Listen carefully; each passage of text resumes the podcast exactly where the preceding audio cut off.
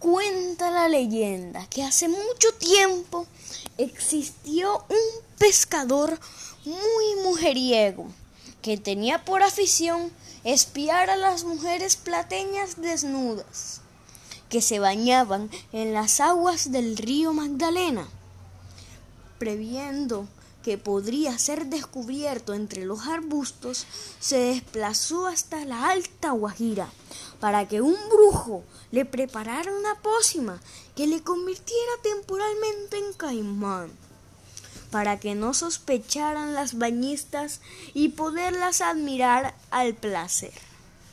El brujo le preparó dos pócimas, roja que lo convertía en caimán y otra blanca que volvía a ser hombre de nuevo.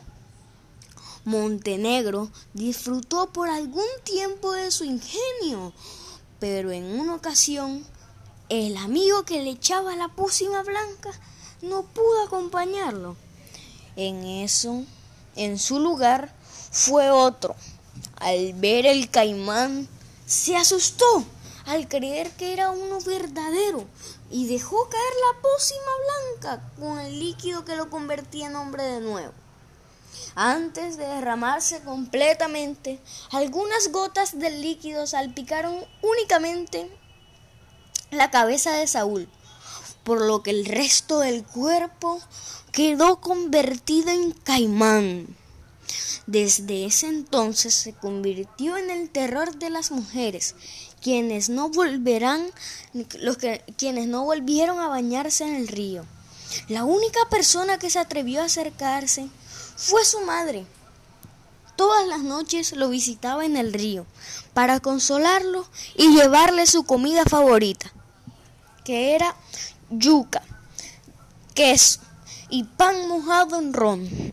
Tras la muerte de su madre, que murió de tristeza por no haber encontrado al brujo que había elaborado las pócimas, porque había muerto. El hombre caimán, solo y sin nadie que lo cuidara, decidió dejarse arrastrar hasta el mar por el río hasta bocas de ceniza, como se conoce la desembocadura del río Magdalena.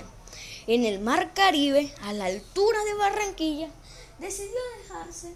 Desde entonces los pescadores del Bajo Magdalena, desde Plato hasta Bocas de Ceniza, permanecen pendientes para pescarlo en el río o cazarlo en los pantanos de las riberas.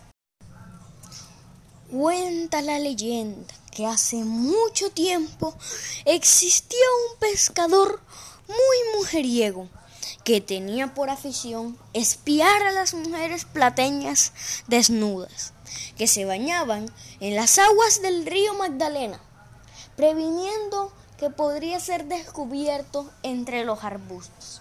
Se desplazó a la Alta Guajira para que un brujo le preparara una pócima que le convirtiera temporalmente en caimán, para que no sospecharan las bañistas y poderlas admirar a placer. El brujo le preparó dos pócimas, una roja que lo convertía en caimán y otra blanca que volvía a ser hombre de nuevo.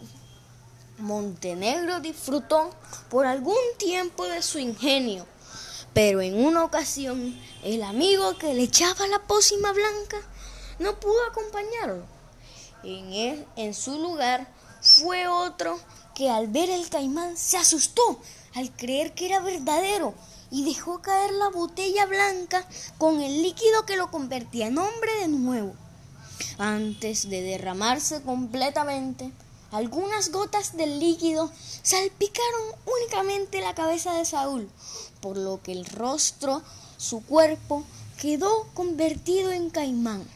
Desde entonces se convirtió en el terror de las mujeres, quienes no volvieron a bañarse en el río. La única persona que se atrevió a acercársele fue su madre. Todas las noches lo visitaba en el río para consolarlo y llevarle su comida favorita, queso, yuca y pan mojado en ron. Tras la muerte de su madre, que murió de la tristeza por no haber podido encontrar al brujo que había elaborado las pócimas, porque había muerto. El hombre caimán, solo y sin nadie que lo cuidara, decidió dejarse arrastrar hasta el río, hasta bocas de ceniza, como se conoce la desembocadura del río Magdalena en el Caribe. A la altura de Barranquilla, desde entonces los pescadores del Bajo Magdalena, desde Plato hasta Bocas de Ceniza, permanecen pendientes para pescarlo en el río o cazarlo en los pantanos de ribera.